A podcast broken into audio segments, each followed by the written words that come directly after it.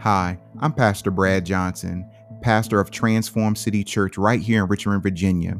This is the You Can Transform podcast, where you can hear sermons taught by me, my beautiful wife, Pastor Quiana Johnson, and our ministerial team that will help you learn who Jesus has called you to be, heal from what's happened to you in your past, and become all that God has called you to be in your life. Because no matter what you've been through, your life is not over. There's still more ahead of you. So tune in every time that one of these posts to hear sermons that will change you, transform you, help you to catapult you into the destiny that Jesus has for you. We love you. Tune into this episode. Yeah, hallelujah. Well, welcome to the broadcast. I'm so glad for you to join us tonight for Under the Knife Bible Study, wherever you're joining us from, whether it's on YouTube or Instagram or somebody sent you the link on Periscope or on Twitter or on, on Instagram. I believe I said that or on YouTube. We're so glad for you to join us tonight. This is the day that the Lord has made, and we shall rejoice and be glad in it. I'm so glad for you to join me wherever you are. Take the moment, share the broadcast on your timeline, take the link, copy it, send it to someone that needs a word tonight because tonight we're going deeper in the word from the topic of disrupting the pattern.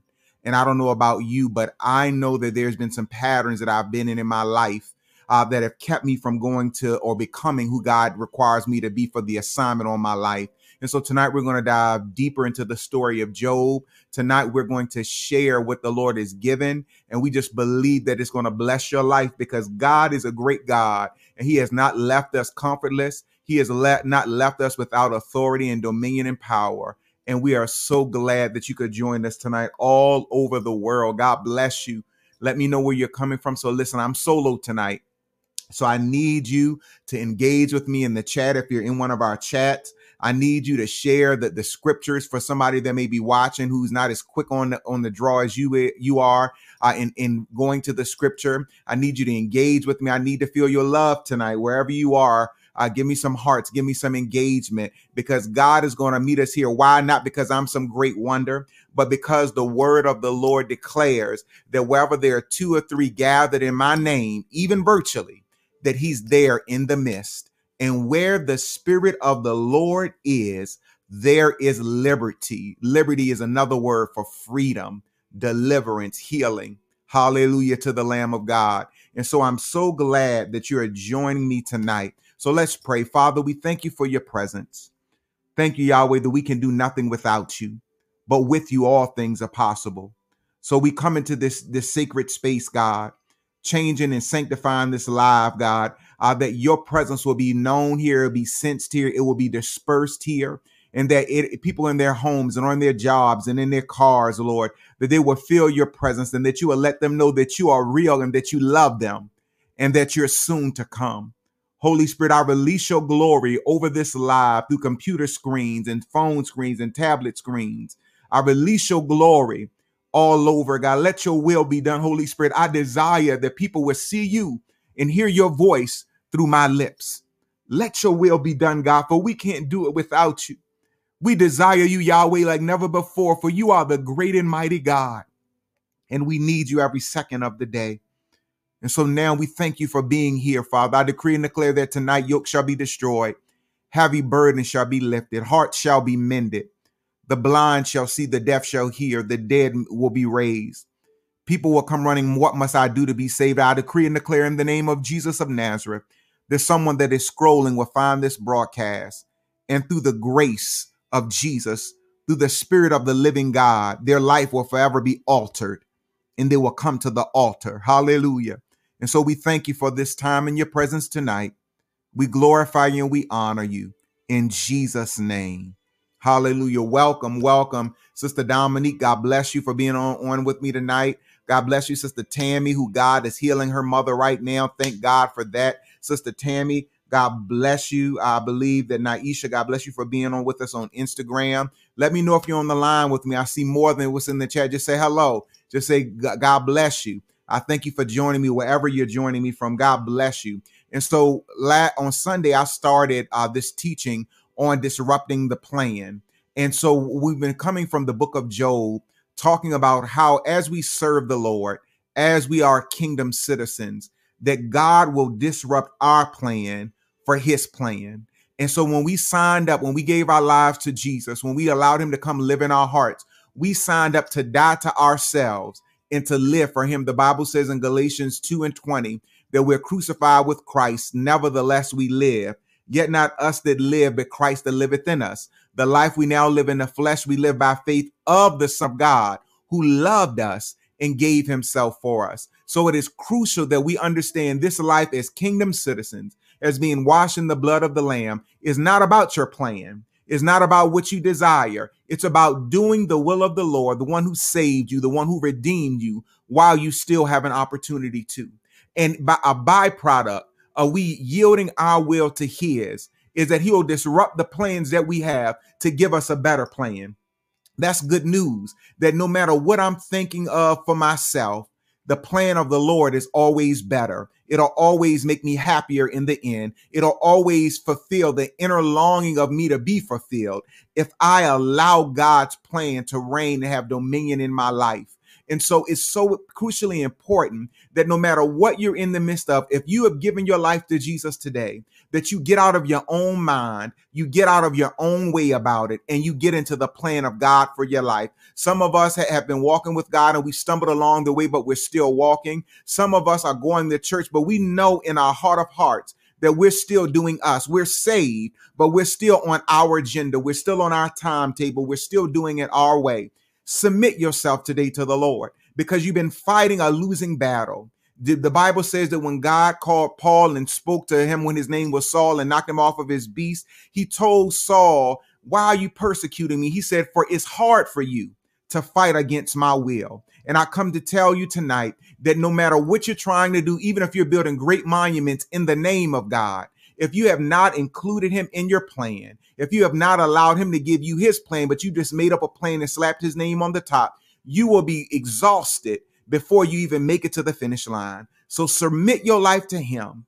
Let it go. Whatever you built for yourself, any monument that you built for yourself, let it go and give your life to the Lord for real. Submit your will to his will. Jesus prayed in the Garden of Gethsemane, not my will, Father, but let your will be done. Basically, we're saying, God, I know, Yahweh, that your plan is greater than mine.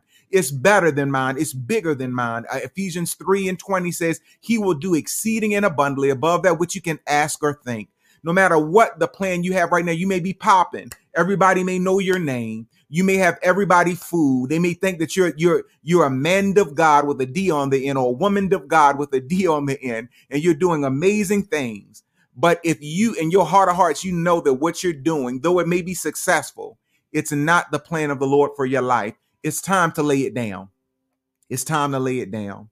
So on Sunday, we talked about the life of Job, and I talked about how Job uh, is a, a type or a foreshadowing of Christ coming. So the Old Testament is the New Testament concealed.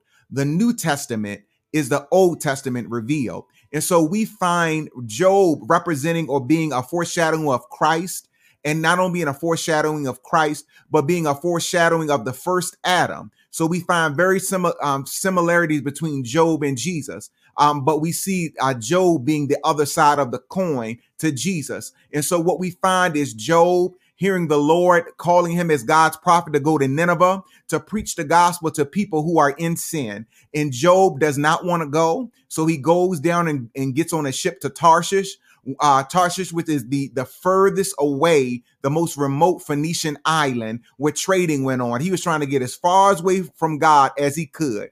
And so instead of telling God, yes, I'll go for you and I'll do what I want you to do, he represents all humanity in that when the Lord calls us to do something according to what our will is, we'll tell the Lord no and still do us anyway. So Job and, and where we find the contrast of Jesus, who he said, not my will, God, uh, I, not my will, but your will be done. And notice that Job goes to the Bible calls it a secluded place in Job 1 to the, the most foreign, most secluded uh, uh, Phoenician island, where Jesus goes into the Garden of Gethsemane, uh, a um, secluded place, and he struggles with God just like Job does. And yet he says, Father, I don't want to do this, but let your cup pass from me. But nevertheless, not my will, but your will be done. Then the Bible says that while Job is on the ship, that he's asleep in the bottom of the ship or the galley of the ship and a great storm arises. Sounds familiar because the Bible says that when Jesus is Jesus was in a, a, ship with his disciples, and the Bible says that he was in the bottom of the ship sleeping,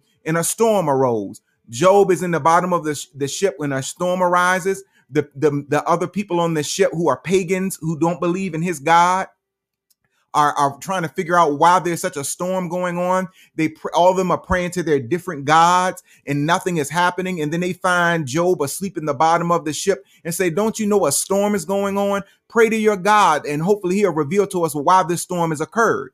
The same thing we find with Jesus, where his disciples find him asleep in the bottom of the ship, and they go to him and say, "Don't you know that we're in the midst of the storm?" He says that, "Don't you care?" That his disciples said, "Don't you care that we perish?" Job said, Job tells the, the men that were on his ship, he says to them, he says, You're in the storm because of me. Throw me overboard, and you'll see that this storm will end. Jesus says that, uh, don't you understand that I am the Son of the living God? Jesus gets up and goes and rebukes the winds and the wave, and immediately they cease. But Job had to be thrown overboard, and then the storm ceased because of his disobedience, because he was still following his plan the Bible says that then Job was swallowed, uh, was God prepared a great fish, and Job was uh, swallowed up by the fish and was in the belly of the fish for three days and three nights. Again, a typecast of Jesus, because the Bible says that Jesus even prophesied about his death. He says, just as Job was in the, the belly of a fish for three days and three nights, so the Son of Man must be in the heart of the earth for three days and three nights. And so even Jesus referenced the story of Job when he talks about being in a secluded place when you're wrestling with the plan of God for your life. Jesus was there because he said yes to God in his plan and he got the victory in the end where Job was in the, the belly of a fish for three days and three nights because he was running from the plan of God. He was refusing to allow God to disrupt his plan for the plan that God really had for his life. And so then we ended on where Job had repented, told the Lord he was sorry for what he had done. And the Bible says that the Lord allowed, caused the fish to spit Job back up on dry land right at the place he first started so that he can make an, a, a decision to now deny himself and follow the plan of God for his life and go to Tarshish as God had commanded him to do uh, as the prophet of God, as the minister of God to teach the gospel to share the, the word of the Lord from the Lord to the people of Tarshish. And so now we're at this place where Job is in the valley of decision. He's tried running from God and he had found no place of peace. And so now he's back at the place of I'm out of the fish, but what will I do the plan of the Lord? or will I continue trying to go my own way? And here's the thing the Lord doesn't twist anybody's arm to do something for him that we don't want to do. The Bible says that if we're willing and obedient, we shall eat the good of the land. Jesus says that if anybody wants to be my disciple, they must deny themselves, take up their cross, and follow me. And so Job is at the place on dry land, probably in his mind thinking, Do I try to run again? Or do I go and do what the Lord has called me to do? And in our lives, we all will go through opportunities and situations where the Lord would disrupt our plan and tell us, This is what I require for you to do. It's out of love that He causes us to know His will and to know His heart and to know His assignment for our lives. Not so that we He'll strike, not so that He'll strike us with lightning if we don't do it, but so that when we stand before Him one day, we stand before Him without excuse. The Lord makes it undeniable what His will is for your life and for my life. And then we have to make the decision out of our heart that we love him, that we trust that his way is best, and that we would do what he's called us to do, that we will abandon our plan for his. So I'm just going to quickly review what I talked about. Um, what is God's plan versus our plan? Uh, number one, I said on Sunday was the plan of God is connected to the, pre- the preservation of not only us, but the preservation of other people. Our plans are mainly self serving and self seeking. The plan of God always includes not only your well being, but the well being of others. Job was called to go to Tarshish, not just so he could do the will of God, but that a whole nation of people would come to know the Lord in a real way. We, how you can know if it's God's plan or your plan is, is it does it involve helping other people? Does it involve somebody outside of you?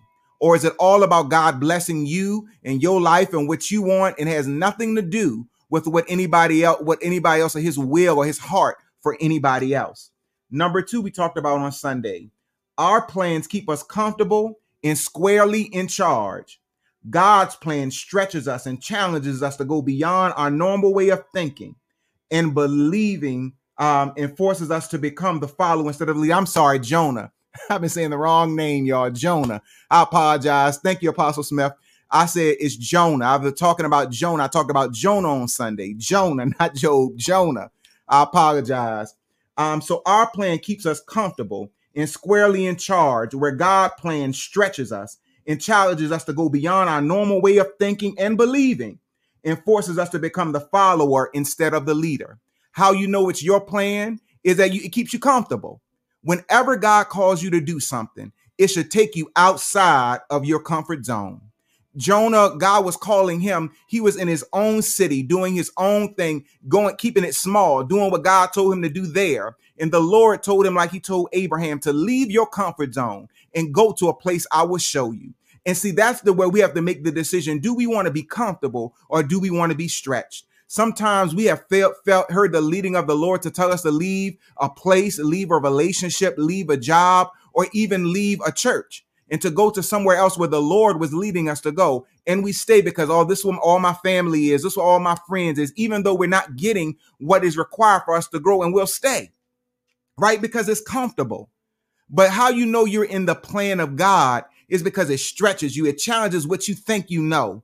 It challenge the word of God takes you deeper and it challenges what you but what you've been believing all this time. It challenge you thought that you knew everything about God. But now God is calling you to go to a people. God called Jonah to go to a people that were in sin. And Jonah thought that God was only calling him to save folks, like some of us do. We, we think that God only wants is only concerned about the people that's in this our nationality or in our in our way. But God had called Jonah to go to a people that were rebe- rebelling against him. Sometimes we pick and choose who we share the gospel with because we are uh, it, it's uncomfortable for us to go around those people, quote unquote but God will always stretch you. How you know that it's the will of the God, the will of the Lord is that it stretches you to go beyond what you've done before. It, it come on, the building project is not big enough if you already got all the money.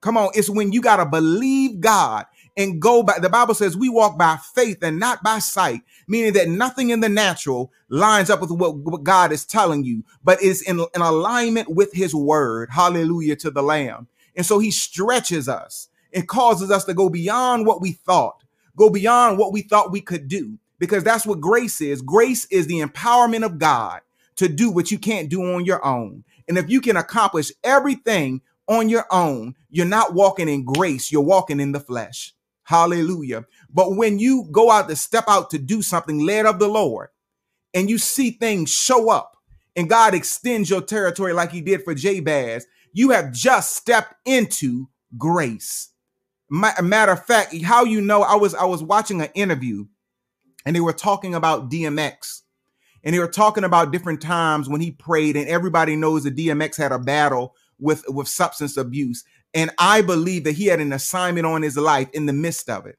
And so some people would say I just uh, some people that don't understand here let me give you a little, a, a little uh, thing about the Lord.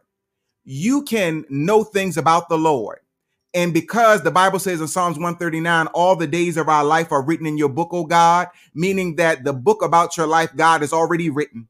And his is his intention for you while you're in the earth realm.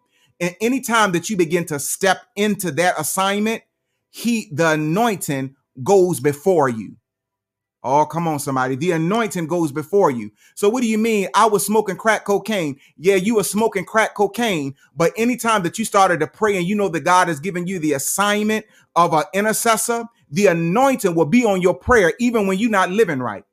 Oh, come on, because anytime that you step into the assignment of God, even if you step back out, when you get in alignment with the assignment of God, even for a moment, the anointing invades that assignment that you're doing. The anointing is not tied necessarily to a person, it's tied to the assignment of God on your life.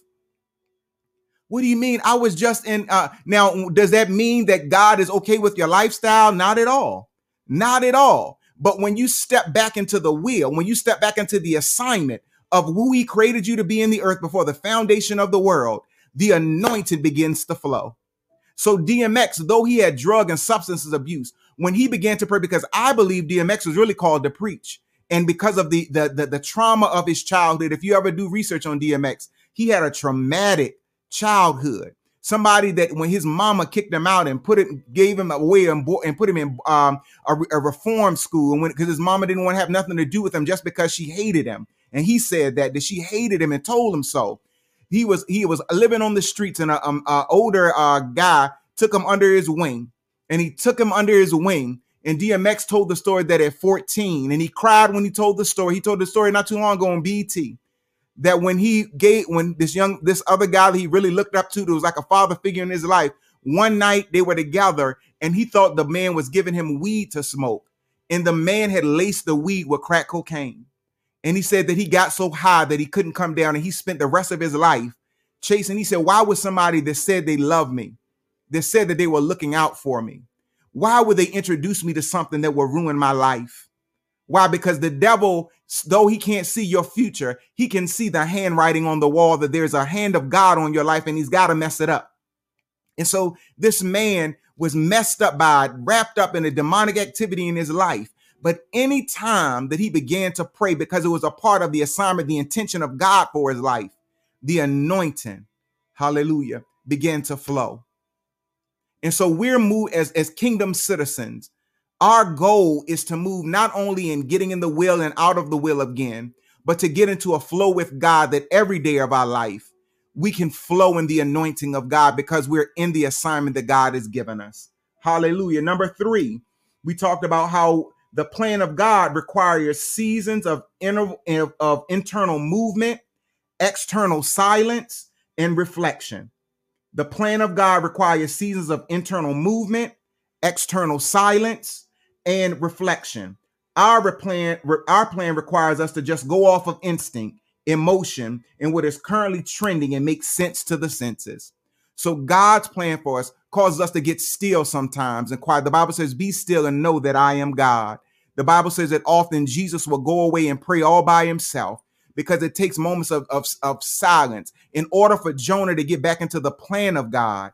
The Lord had had a, a, a fish to swallow him up so that he could stop hearing the voices of, of other people. He could stop talking so much and just get still. And when you're in the plan of God, it requires you to get silent sometimes. Some of us talk too much.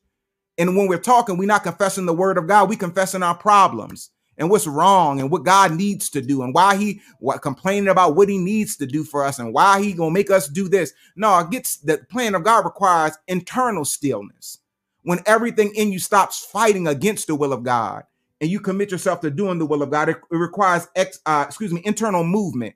It means that you begin to move uh, the, the, the the the fish in the story of Jonah is representative of Jonah moving on the inside of a fish. He was moving on the inside of, of, of being pushed into the purpose of God.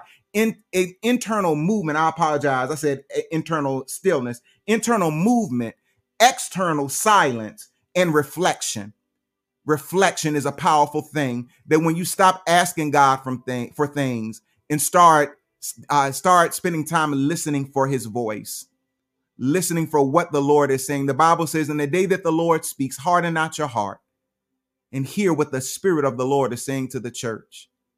Come on, in the book of Hebrews. Then the Bible tells in Revelations the same thing. Jesus says in John 10 that my sheep do hear my voice, and the voice of a stranger they shall not follow we have to allow God to speak to us again. I know that we're living in a, a, time where denominations are saying, "Oh no, all God has given us is is His Bible." No, no, no. The Bible says that in the day that you hear His voice, not in the day that you read His voice. Come on, the Word of God is the Word of God from Genesis to Revelations. I like to call the Bible it's God's autobiography of His life with man. Hallelujah. So it is God. Amen. The Bible says in John 1 that the Word became flesh and dwelt among us. So He is His Word but he also said that he would speak to me. Hallelujah. He will speak to me. And so we, as the kingdom citizens of the Most High God, awaiting the return of Jesus of Nazareth, we have to get to a place of stillness. Our plan, requ- his, his plan, his assignment requires stillness, where our plan goes off of instinct. If you feel like doing it, just do it. And we go off of instinct, emotion, or whatever is currently trending. That's why the church or, or uh, the church is so confused now all across America because we go with whatever the trend is now. If, if a famous preacher say it's okay, then boom, we override the word and now it's okay with us. That's how you know you're in your plan when it keeps changing, when we keep moving the bar, when the standard continues to be lowered. It, it, we know that we're out of the will of God because the plan of God always requires a standard. The Bible says that when the enemy comes in like a flood, the Spirit of the Lord will lift the standard, not lower the standard. He will lift the standard among us. How you know in the plan of God, you're in the plan of God, the assignment of God for your life is that when He calls in the midst of you doing your own thing, He raises a standard and says, okay, you need to come out of that. Come on, it's time for you to do something different. It's time for you to, to, to let that go, release that willingly, and walk into the plan. One thing that Apostle Smith always says uh, to, to us as, as, as his, his spiritual sons and daughters is that you never go down to where the people are. You always bring people up to the standard that you're living at that God has directed you to. Come on, God is a God that loves us with standards. Come on, it's not that you do whatever you want to. That's how you know in your plan. You in your plan. When you're doing whatever you want to, the plan of God requires a standard and a commitment. Hallelujah. So I said number four, God's plan requires a change of heart and mind to be accomplished. Our plan requires the building of images to impress and manipulate the thoughts of others. So God's plan requires a change of heart and a change of mind to be accomplished. Whatever the Lord is calling you to do, it's going to require the healing of your heart and the changing of your mind. The Bible says in Romans 12, which our church is founded on, I, I beseech you, therefore, brethren, by the mercies of God, that be not conformed to this world, but be ye transformed by the re- renewing of your mind, that you may prove what is that good, acceptable, and perfect will of God. The Bible says, let this mind be not that God would automatically in, input his mind. He said, you got to let this mind be in you that was also in Christ Jesus. And so it causes a change of mind. In order for Jonah to do the will of the God, he, the will of the Lord, he had to say, Yes, Lord, I will go. And that happened in the belly of the fish in Jonah 2. He, he, he had an experience, an encounter with God in the stillness of the belly. Hallelujah. Hallelujah. In the seclusion of the belly of a fish. He said, Yes, God, I'll go for you. Lord, I repent. The Bible says in Jonah 2, I repent, Lord. I'll do a repentance mean the changing of a mind. That's what the word repentance means. It doesn't mean telling God I'm sorry. That's not the definition of repentance. The definition of repentance is a change of mind about it. Lord, I thought this thing was right. I now know that this thing is wrong. It's against your way. And I, I relinquish uh, this thing so that I can do your thing. I believe your way is right now. It's a change of mind. The plan of God requires a change of heart and a change of mind. While our plan just means that we make an image and to, manip- to manipulate people and situations to our advantage. That's what our plan does. So we'll make it look like we got it. Come on, we'll do what what what, what, what we've heard before. We fake it till we make it. We want to make people think we're successful even when we're not. We want to think that there was a move of we want to make people think there was a move of God when there won't. We get into theatrics. Come on. We get into make, just putting together a perception. We got a good website. Come on. We got a good presence on, on Instagram. And we put together this whole illusion to deceive people to think that we're in the plan of God for our lives when really we are working our plan because nothing in our hearts have changed and nothing in our minds have changed. We're still the same us, perpetrating that we're moving forward in the Lord. Oh, come on. God has better for us, people of God. Number five, we said on Sunday, God's plan, which is fueled by love, redirects us back and makes it undeniable of his will for us. Our plan has us feeling around in the dark, wasting resources, wasting time and relationships trying to make it work. So the plan of God, because he loves us, will always redirect us back when we're off course. The Bible says that Jonah, when he repented to the Lord, changed his heart, changed his mind, the fish spit him right back up where he started so that he could go to Tarshish and do what the Lord had called him to do. That's God's love that God would not leave us stranded somewhere, but that it, because his love, I said that the Holy Spirit is like GPS. Even when we get way off course, it says redirecting, rerouting, redirecting, rerouting, and it reroutes us right back to where God has asked us to be. Hallelujah to the Lamb. In the plan of God, that's how you know you're in the plan, that even because of his grace and his mercy, even when we miss it, it'll redirect us to say redirecting right back to where you should have been all along. Hallelujah to the Lamb. And, and so how we know we're in our plan is that we are wasting resources. Come on. Some of us has, have, have already been millionaires, but we wasted so much money trying to do us, trying to make a round a round peg fit into a square hole, trying to make our will God's will. Come on. Come on. I, I know so many believers uh, that, that are walking in, a, in a, a measure of deception where they think that I, I can just do anything and put Jesus' name on it and he will approve it. And my, my response to that is God don't work for you. I live and work for him.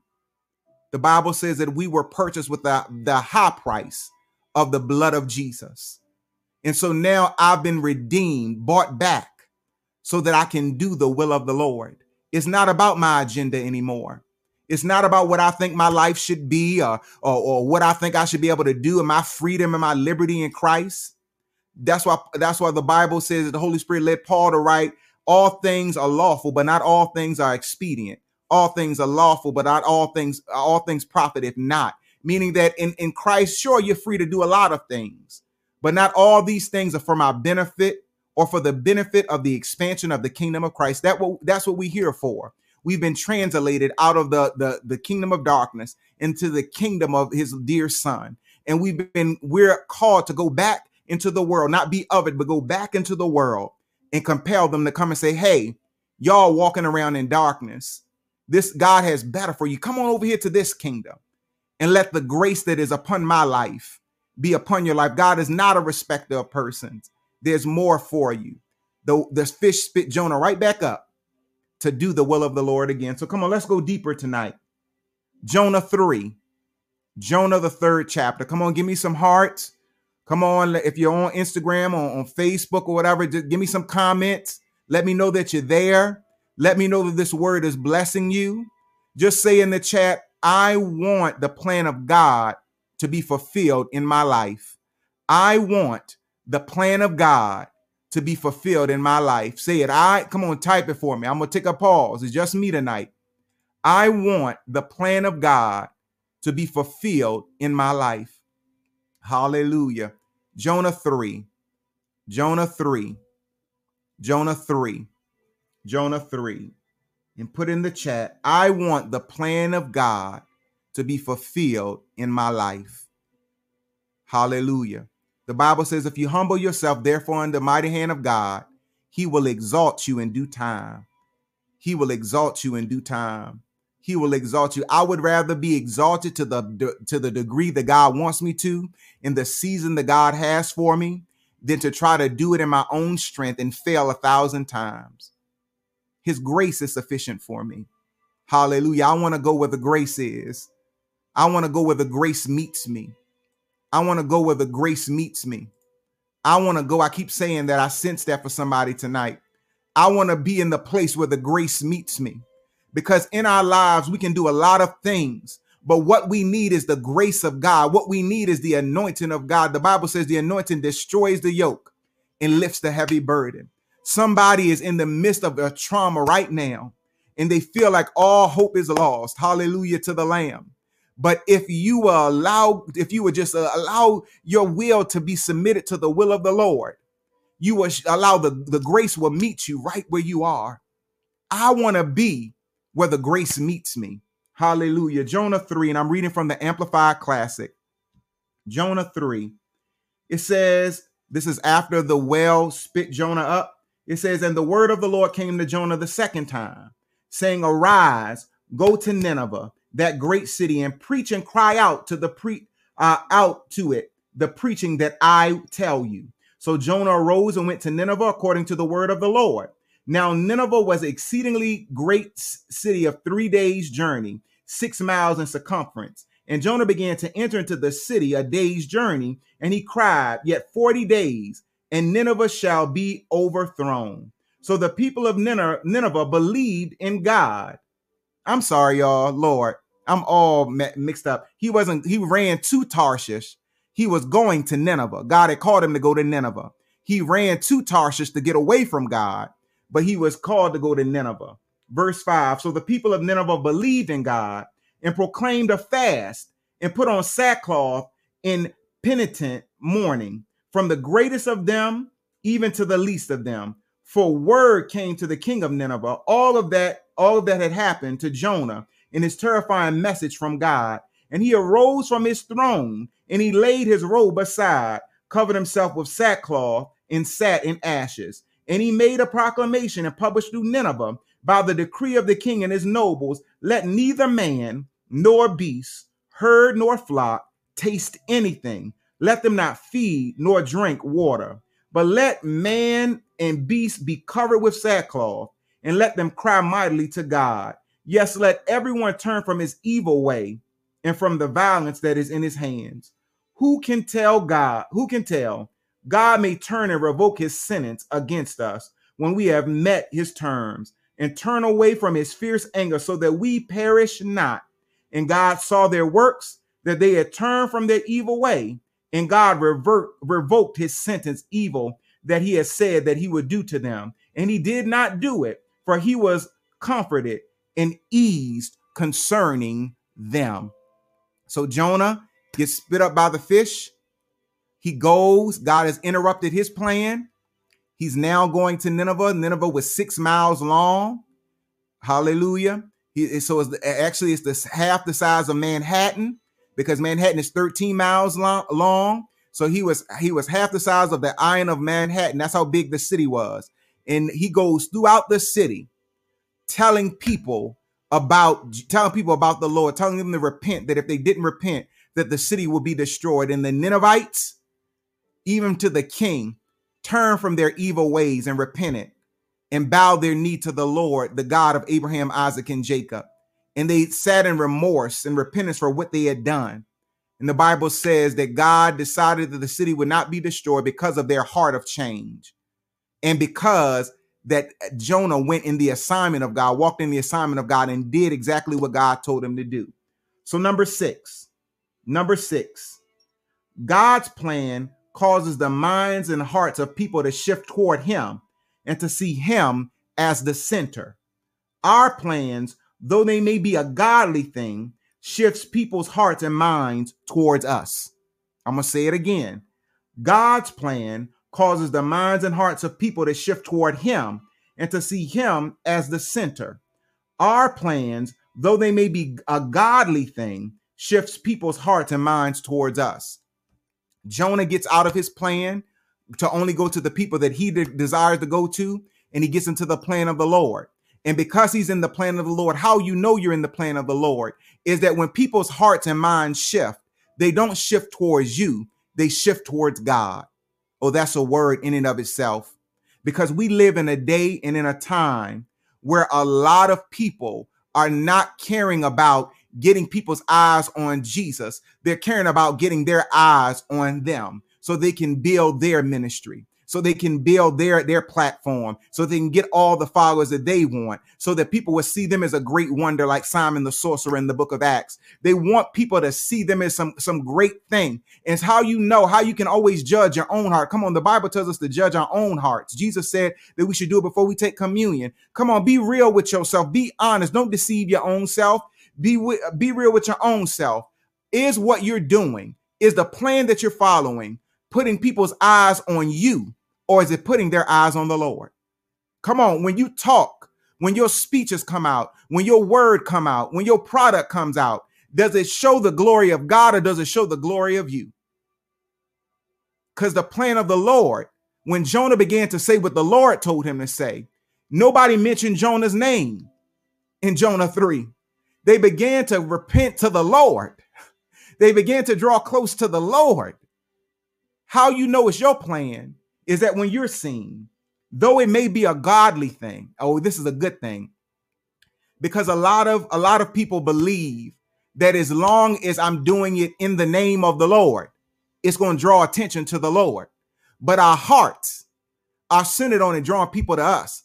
Lord, let it let people see me, God. Let them see how talented I am, how gifted I am, how how much of a preaching machine I am. How, Lord, how how I should be on TV and how I should be on, on, on Daystar and how I should be on TBN and how my product should be in the stores and how I should have the best husband or the best wife. Come on, they should see my swag. Come on. And so we find ourselves, hallelujah. We find ourselves at the center of what we said was God's plan or assignment for our life. And so God comes to disrupt it and says, No, if it's going to be my plan, nobody can get the glory but me. I won't allow you to usurp my, uh, usurp my glory.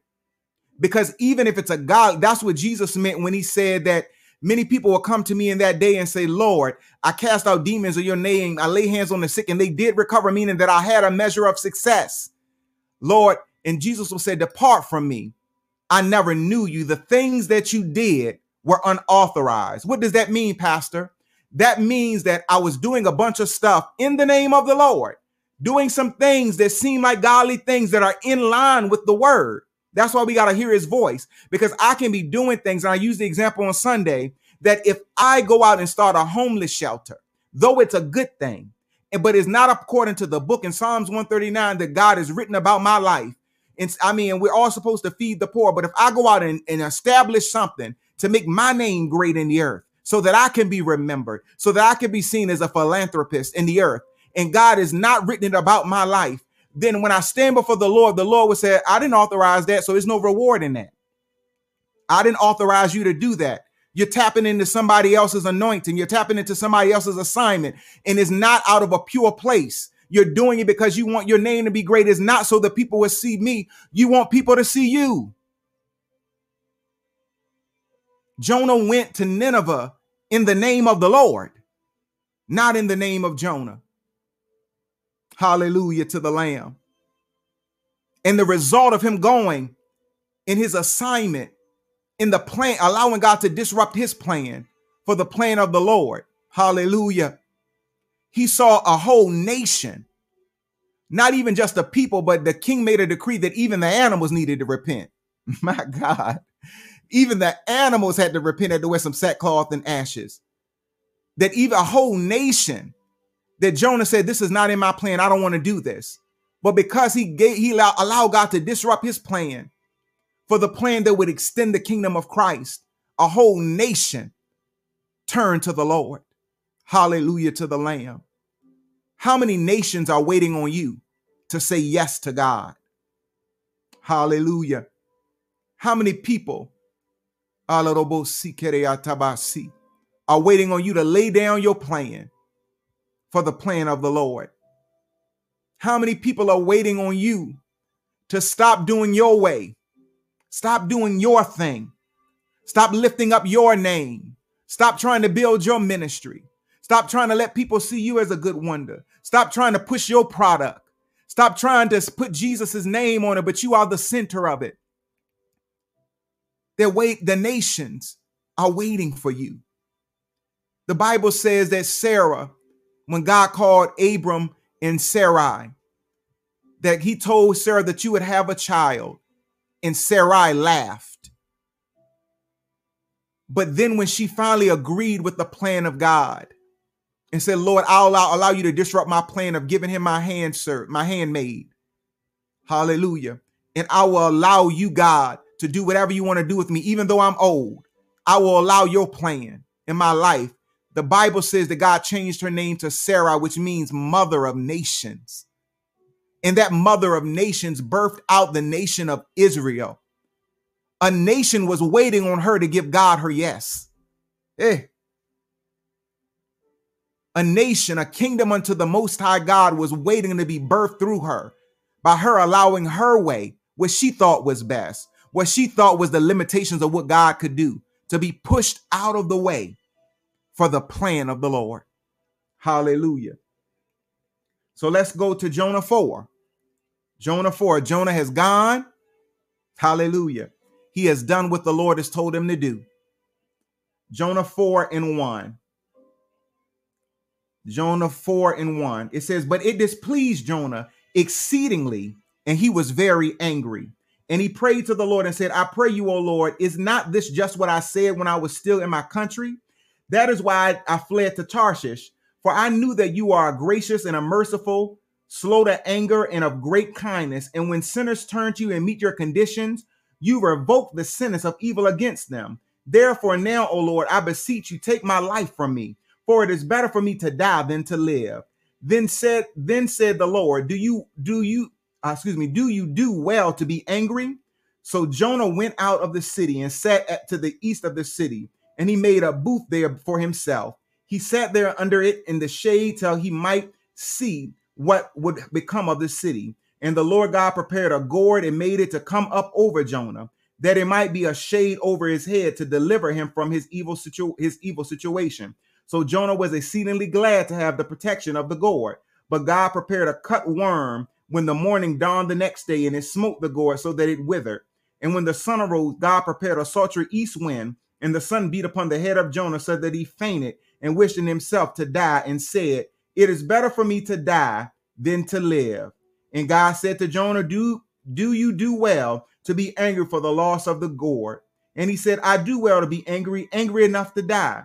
Then said to the Lord, then said the Lord, You have had pity on the ground, for which you have not labored nor made it grow, which came up in a night and perished in a night.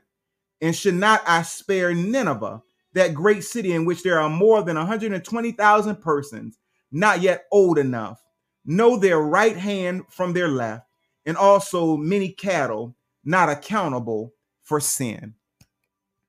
So Jonah does what the Lord tells him to do, and then he gets angry when grace and mercy shows up. We have to be careful of who we think is good enough for God to save, for God to transform, and for God to use. Jonah said, I would rather have died than seen these people come to the Lord. Come on. That shows that there's a heart issue going on. That you would rather see people destroyed than see them come into the kingdom of God. Some of us have a, a who we we got a high mindedness about ourselves that we think we know better than God. And the same mercy that met you, we want to extend to other people. And so Jonah gets so mad that he leaves the city. He go sit on the outside and pout.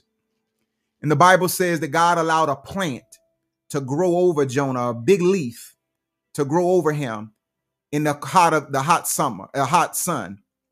And the Bible says that Jonah was comforted by that gourd and he sit, sits under, he sleep under it all night. And then the Lord allowed a worm to come and eat the gourd till it shriveled up and died. And the sun beat upon Jonah. And Jonah got mad because the, the plant had died.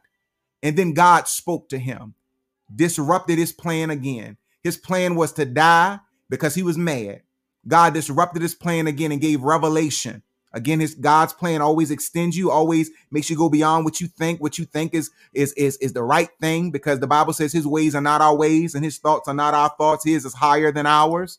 Amen. And the Bible says that God said, Jonah, you exceedingly worked up and mad that a plant died, but you had no love or care for people.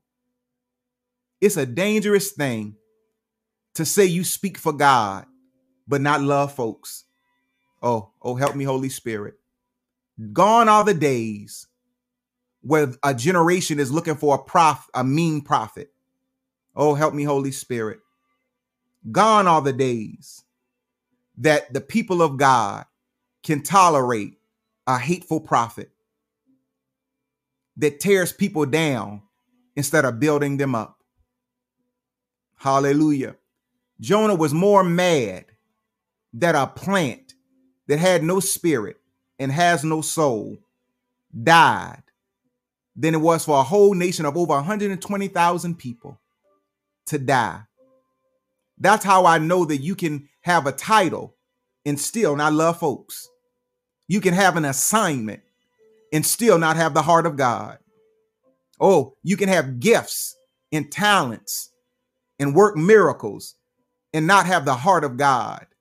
And because God loves us all, He'll work with us and keep speaking to us over and over again, hoping that we'll get out of our plan and back into His plan. And again, a part of God's plan is to change you while He's using you to change others. Oh, that's a word right there. Hallelujah. He will change. God's plan is to change you while He's using you to change others.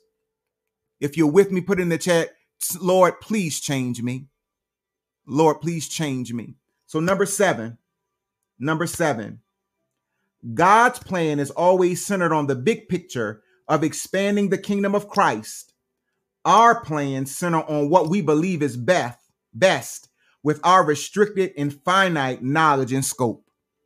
God's plan is always centered on the big picture of expanding the kingdom of Christ. Our plans center on what we believe is best with our restricted and finite knowledge and scope. Jonah thought he knew what was best. He thought that they didn't deserve to be saved. He thought that they weren't good enough to be saved. And so, how you know you're in the plan of God is that you get the big picture of what's on God's mind. The Bible says that no no man can know the mind of God save his own spirit, and it says, but we have the uh, the mind of Christ because we have the Holy Spirit living on the inside of us. And so we by tapping into God's plan for our lives, we can get the mind of the big picture that He has concerning a people, concerning a thing, concerning an assignment. And getting that, it always goes beyond us. How you know you're in your in your plan? Because it's too small, it's finite, it keeps the focus very low, it keeps it very restricted to your four and no more. Come on. But the plan of God always how you know you're in the plan of God is that you get God's mind about it. You can say, Yeah, Lord, I may be inconvenienced for the moment, but Lord, whatever you want is what I desire. Yeah, God is not what I would want for myself, but Lord, your plan, your heart is what I desire. Hallelujah. I said this before one night. Um, I the revelation that I have about the story of David um is that I think that when the Bible says that David was a man after God's own heart, it doesn't mean that he had the heart of God. I believe that it means that David's intention was that God, wherever your heart is, that's where I want to be. Because we saw David do some things that weren't right, they were contrary to God. But we kept finding, keep kept seeing David refine the heart of God. Oh God, your heart is not in this thing, then I'll leave it alone. Oh God, your heart wasn't in me having Bathsheba's husband killed. Oh God, I repent and I'll find your heart again. God is looking for a people that want to do his want to do his will, but they want to do it where his heart is. Oh, it's not about God, uh, Lord. It may not be what I have in mind for myself, but I want to be a man after your own heart, wherever your heart is, meaning wherever your concern is.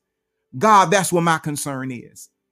Whatever, Lord, you need in this moment in the earth, that's where my concern is. Listen, hallelujah. I didn't want to be nobody pastor. Lord knows I didn't. Lord no, Lord knows I didn't want to be nobody pastor. But as being a kingdom citizen, wherever his heart is, is where I want to be. And so, though it may not have been my plan, when I heard the Lord call me, I had to say, God, wherever your heart is, that's where I want to be. It's not about you liking it, not about it being inside your scope of your own mind of what your life would be like, but it's tied to, Lord, I died to myself that I may live unto you, that your will could be done through my life, that wherever I find your heart, that becomes the desire of my heart. Hallelujah. Number eight, God's plan requires a transformation of the heart to now include compassion, mercy, and love, rejoicing when the truth wins. Our plan requires requires distort distortion of our view of ourselves and others. God's plan requires a transformation of the heart to now include compassion, mercy, and love, our plan, our plan requires a distortion of our view of ourselves and others. And so God's plan, Jonah had no compassion, had no love. He had had more compassion for an inanimate object than he did for people. And it's amazing to me how many of us care more about things than we do about people. How does that look, Pastor? How does that show up in my life? Is when you can see the need of somebody that has something and it's within your your will to your will excuse me in your in your um your scope to be able to do it and you just simply don't do it it's when you could apologize and get it right but because of pride you let the relationship stay broken oh hallelujah Hallelujah to the Lamb. Hallelujah. Is when you know that you heard the Lord speak to you concerning their life. And because you're mad at them, you watch them walk right off of the cliff instead of saying something. Oh, help me, Holy Spirit. Our plan distorts our view and our vision of how we see ourselves and others. Jonah saw himself as the victim. Therefore, he could have no compassion. The Bible says, Keep our eyes on Jesus, the author and finisher of our faith. He put his eyes on himself. Look at what I'm going through. Lord, look what you done done to me. Lord, I can't believe that I'm out here. Lord, I can't believe you do this for those people. It distorts your view. You begin to see yourself not as a reflection of Christ, but someone separate someone that got his own way of doing things. And here, that's the thing. That's the lot that's gotten into the body of Christ. Even though we can do our own way as kingdom, do our own thing as kingdom citizens, our requirement of the constitution of the kingdom, which is the word of God, is that we would do what God wants us to do. We are ambassadors for him, meaning that we're living in a foreign nation to represent our kingdom to the best of our ability. I don't choose to do just what I want to do. I got to do what the Lord has called me to do what his assignment for me is, what's written in his book about my life. Because that's how in the eternity I'll have rewards. And the greatest reward any of us can have is that people to walk up to us in heaven and say, I'm here because of what you, what the Lord used you to do in my life. I was I was on my way to hell, and God sent you to Nineveh. And one word that the Lord said transform my way of being. That's the greatest reward any of us can get that when we stand before the Father and we living in our mansion, that people will line up at our door, they line up at our mansion door and say, I just wanted to stop by and say thank you. That you weren't selfish enough, that you weren't too selfish, and you allowed the Lord to use you. I'm walking in the pearly gates, walking in streets of gold, walking in life everlasting because you said yes to the plan of God. Hallelujah. Hallelujah. One, uh, why is it so hard for people to be more sensitive to our own interests than to spiritual needs of people around us? Uh, so I'll answer that question before I get to my last point, Sister Tammy. It's because we've spent time catering and feeding our flesh. Whatever you feed will grow. So if you feed your flesh, I'm gonna put that question up so people know what I'm talking about. If you feed your flesh, then everything about you, the Bible says in Romans 6 16, don't you know who you yield yourself, your members to? Are you servants to obey? Meaning that if I yield, if I cater to my emotions, if I cater to my own thoughts that are not in alignment with the word of God, if I cater to my old man, my old way of doing it, my opinion about it that is contrary to the word of God, then I become more sensitive to my emotions than I do to the word of God. Whatever you yield yourself to, the, the, the sensitivity will increase to. Amen. So if I want to be sensitive to the things of God, to people, to God's heart for people, I got to yield myself to the word of God. Whenever I see a conflict in my way of thinking in the word of God, I got to choose the word. Whenever there's a conflict in the way I feel about it in the word of God, I got to choose the word whenever I feel like doing my own thing, but I know that the word is telling me to do something different. God speaks to me and tells me to do something different. I got to choose the word of God. And then I become more sensitive to the things that are important to God than the things that are important to me. It takes denial. As I talked about earlier, Jesus says, anybody that wants to be my disciple, wants to be my follower, they have to deny themselves, pick up my cross or their cross, and follow me. Meaning that it's no, no that's why jesus told as he called some of his disciples to him one of his disciples said well jesus i'll come and follow you. Let me just go and bar, go and bury my father. And jesus says let the dead bury the dead. Meaning let the old things go to embrace who i've called you to be for such a time as this. Hallelujah. Last point god's plan requires a shift in perspective our plan requires a product the world teaches us just get get out there. And I don't know what there is. Just get out there. Do something. Step out, step out there, do something. Put something out.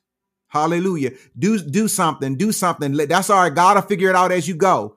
Do something. But and, and, and how you find it that you're always putting out something. But the fruit of the kingdom of God is people coming to know the Lord Jesus. Some of us don't have no success rate with winning people to Christ, but we got a whole bunch of stuff that we doing. The plan of God requires a shift of perspective. It's not, I can have a product, but if that product doesn't draw people to the cross, if they don't see Jesus, then I'm in the wrong place. Hallelujah. If the product that if I have a thousand things out and nobody bows their knee and said Jesus is Lord, if I have a million a million things out and it's selling like hotcakes, but nobody says my life has been changed because of the Lord, then I have a product when what I really need is a shift in perspective. The Bible says what only what you do for Christ, and what that means is only what you do that's been orchestrated, guided by, prompted by, and led by Christ will last.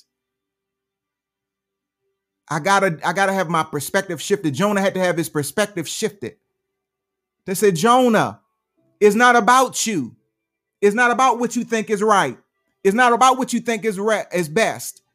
You got to stop thinking so small that you would get mad about a plant. But a whole city can go to hell and you could care less. 120,000 people were marching to hell. And I used you to speak a word to them that caused the nation to repent. Yet you got mad about that. But what, what was un but I got you got mad about that, but had compassion for a plant. Come on, I know people that have more compassion for animals than they do for people. I know more people that will pick up a dog that's in the middle of the highway and take them home and nurse them back to health and give them food. But we walk by homeless people every day and won't do nothing for them. I ain't saying you got to give them money, but we don't even go to Kentucky Fried Chicken that we're going to pass on the way there to get them something to eat. But we can see a stray cat, hallelujah, stuck in a drain, and we will take, take, take off work, get our clothes dirty, call the fire, the fire department, and we'll get all involved, raise money. But we see people with holes in their shoes and nothing in us is touched. We got to get a perspective change. We got to get our mind on the, as the Bible says, on the realities of heaven. We're too earthly minded. You know, it's nowhere in scripture where it says that if you're too heavenly minded, you no earthly good. That's something that the world has, has translated over to the church and we believed it. The word of the word of the Lord says, set your mind on the realities of heaven. And you won't fulfill the, you won't walk and fulfill the lust of the flesh where Christ Jesus sits. Keep your eyes on Jesus, the author and finisher of your faith. And I'm going to go deeper at another time because when I want to talk about the role of prophets, because like Jonah, the Lord, the Lord has anointed po- prophets and prophetic people to interrupt the patterns of your life. Prophets come in at times in your life where you are confused or you think you're doing the right thing, and the Lord will use them eh, eh, eh, through the love of God to speak a word to you that disrupts the pattern that you're in, disrupts the plan that you're in, and it interjects the word and the will of the Lord for you to make a decision. Again, God don't twist nobody on, but He interjects Himself in your life to give you the opportunity to make another decision, a godly decision that will not only benefit you, but that will save nations and call nations to repentance unto the Lord God that would expand the kingdom of Christ. Hallelujah. Hallelujah. Hallelujah. I pray this word has blessed your life tonight. I pray this word has shifted your thinking. I pray right now, even the Holy Spirit is still speaking to you about it. I just pray that as you go to bed tonight, that the Holy Spirit will teach you in your dreams and give you visions and dreams. For the word of God declares that in the last days he shall pour his spirit upon all flesh and our sons and our daughters will prophesy. Our old men will dream dreams. Our young men will, will see visions. I decree and declare over your life that visions and dreams are coming. Hallelujah. Hallelujah. Hallelujah. So you know, um, scrolling at the bottom of your screen, there's several ways that you can give on tonight. We know that as kingdom citizens, if you're a blood washed believer, if you've given your life to the Lord, we are kingdom citizens. And as kingdom citizens, our requirement is that we would fund the agenda and the expansion of the kingdom of Christ. How is the kingdom expanded? Through the word, whether it's on a street corner, whether it's behind a pulpit or whether it's on a live stream. Anytime that the word of God goes forth in faith, we are putting out seeds, putting out lassos, and pulling people into the kingdom of Christ. So, as kingdom citizens, we are required by our king to support the efforts of the expansion of the kingdom. Hallelujah. And so, on the bottom of your screen, there's several ways that you can give. If you don't have a church home, or if if you don't have a church home, or if the you feel the stirring of the Lord to join TCC, you can join as an in-person member or a streaming member, meaning that you're not in the Richmond area, uh, but I still want to be a part of the church. You can because there is no distance in the spirit. We will counsel you, we will pastor you. You'll be involved in all the activities that that you feel led to. You can come to the building whenever you can. You can grow, you can learn, and you can become who God needs you to be in the earth so that the kingdom of Christ can be expanded. Just head over to our website with the information at the bottom of your screen and join. We would love to have you. And over the last couple of weeks, we've had several families to join our church, and it's marvelous in our sight. I never take it lightly for anybody to join TCC because I know that this is a ministry not called of me, but called of God for such a time as this. And so, however, God adds to the church, at whatever rate He adds to the church, it's always wonderful in my sight because I just want your life. I, I just, my prayer for people is that they would meet the Lord for real and that their lives will be changed, not because I'm some great wonder, but because I truly am fully persuaded that Jesus is the only way and He's able to take your mess and make a masterpiece out of it. Hallelujah to the Lamb. And so, if your vision is, if your vision or the plan of God you feel is linked to ours, join us. Every kingdom citizen needs a needs a pastor, needs someone to lead them, needs someone to shepherd them, not to lord over them, but to help them to get into the plan of God and stay there through teaching, through love, through correction, through direction, through the life we live in front of you. And so I'm so grateful for you joining us tonight. So we know anytime that I teach, we always confess. So we're going to take a moment and confess right now uh, before we have some announcements. So stay on the line, don't step away. So let's close eyes. Let's decree and declare. If you've heard the word, you believe it and you receive it. Repeat after me. I decree and declare in the name of Jesus that the plan of God for my life is the only plan that I will follow.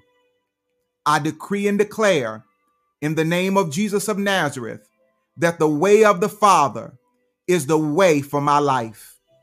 I decree and declare in the name of Jesus that no weapon formed against me shall prosper, and every tongue that it exalted itself against me and the assignment of God for my life shall not prosper. It shall, it is already condemned. I decree and declare in the name of Jesus that I would deny myself, I would take up my cross, and I will follow Jesus all the days of my life. I decree and declare in the name of Jesus that I renounce all other plans except for the plan of the Lord for my life.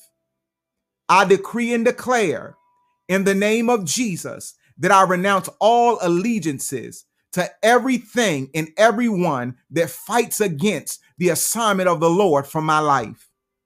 Hallelujah. I decree and declare in the name of Jesus that I will allow the Lord to shift my perspective, renew my mind, and change my heart, that I would only see like God sees, that I would only hear and obey the voice of the Lord, and I would only become who God intended me to be from the foundations of the world. Thank you, Lord, for welcoming me into your kingdom. And thank you, Lord, that the best is still yet to come in my life. You, God, get the glory out of my life. I thank God for you joining me tonight. God is a great God, and He's not done with you or I yet. The best is still yet to come. Our latter shall be greater than our past. Don't even fear COVID. Don't fear the vaccine. For though a thousand fall at your side, though 10,000 at your right hand, no evil or place shall come nigh your dwelling place. Our reward for trusting in God shall be long life, and he's given us his salvation. Hallelujah. I speak blessings over you, healing over you, deliverance over you. For God is with you, and He's coming again soon for you and I.